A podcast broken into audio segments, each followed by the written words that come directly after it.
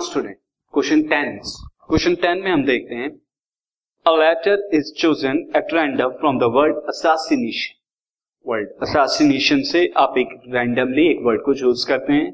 Find the probability that the letter is first part में is a vowel vowel हो वो letter इस बात की प्रोबेबिलिटी निकालनी है या फिर सेकंड पार्ट में वो कॉन्स्टोनेंट हो तो इस बात की probability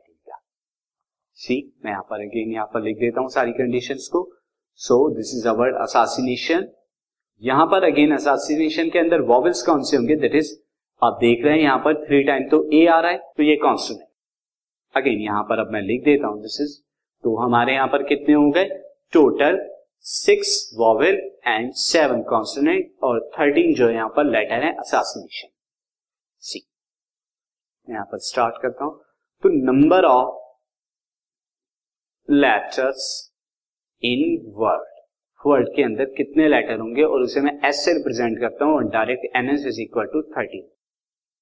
now number of vowel यहाँ पर मैं ले लेता हूँ. नंबर ऑफ़ वॉवेल्स यहाँ पर कितने वॉवेल्स होंगे, इसे मैं वी से रिप्रेजेंट करता हूँ तो एन वी कितना हो जाएगा? यहाँ पर हमारे सिक्स है. एंड नंबर ऑफ़ यहाँ पर कॉन्सोनेंट कॉन्सोनेंट्स कितने हो जाएँगे? दिस इज़ एन हमारा C N C is equal to यहाँ पर कितना है? सेवन कॉन्स्टेंट फ़र्स्ट केस में हमें वॉवल की प्रोबेबिलिटी बतानी है तो probability of vowel is equal to nothing but N V upon N S that is equal to six by thirty next case में कॉन्स्टेंट की प्रोबेबिलिटी बतानी है तो probability of P C is equal to N C is equal to N S that is equal to seven by thirty this is ये यहाँ पर दोनों case में probability now move on to the next question